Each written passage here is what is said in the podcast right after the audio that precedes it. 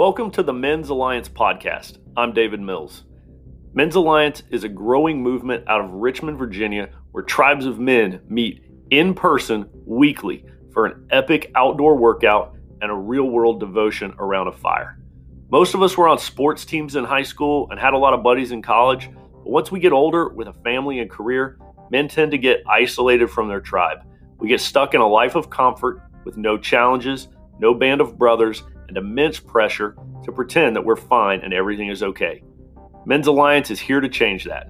We're bringing men out of isolation, out of their comfort zones, and into something real.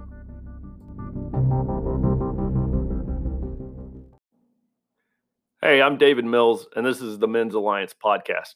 So, my son takes Brazilian Jiu Jitsu at a place near our house that's relatively new. It opened just a few years ago and it already needs to expand to a larger location. This place is always packed. The instruction is top notch, and my son really is learning a lot and having a great time. I'm completely, totally impressed with the high quality of the place and their ability to teach a lethal martial art. So, why am I telling you this? Because the owner and senior instructor is not a black belt, he's a brown belt but he knows more jujitsu than 99.9% of anyone else living in this area. He does not let the lack of a black belt stop him from sharing his gift with others. In Brazilian Jiu Jitsu, it takes well over a decade to make black belt. So when you think about it, unless you're a brown belt yourself, you really don't need to learn from a black belt right? Heck, I, I could learn a lot of jujitsu from a purple belt. So here's my point we should not let not having a PhD, a framed certificate, or a title in front of our name keep us on the sideline. All right. If you're good at something, pass it on. Start up a group, teach others. Don't let the fear of not being in the top 1% in the world keep you from changing the lives of those around you. Okay, we don't need to be a seminary graduate to start a Bible study group. We don't need to be a CrossFit gym owning beast to start up a workout group. Here's why this works because starting something up does not mean that you have to be the expert.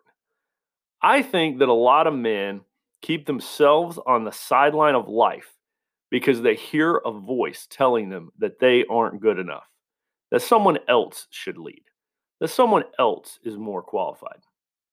But here's the deal everyone has something to share, something to contribute, something to teach.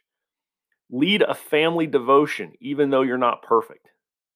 If you're a men's alliance, if you are in a men's alliance tribe already, I'm talking to you here. Maybe you're not volunteering to lead a devotion because you don't think you're very good at it. You need to reject that lie and practice leading.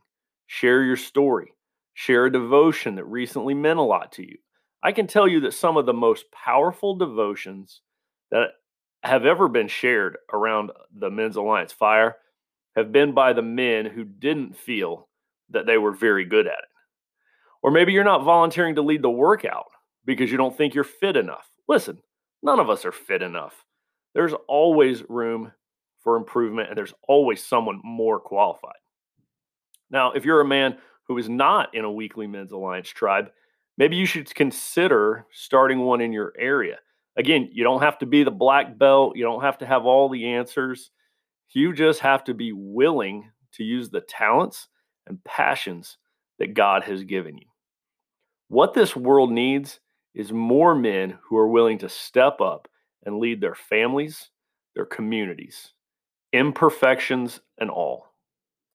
Visit men'salliancetribe.com to find a tribe near you, or maybe you're the man to start one in your area. So check us out at men'salliancetribe.com. And I hope to see you around the fire soon.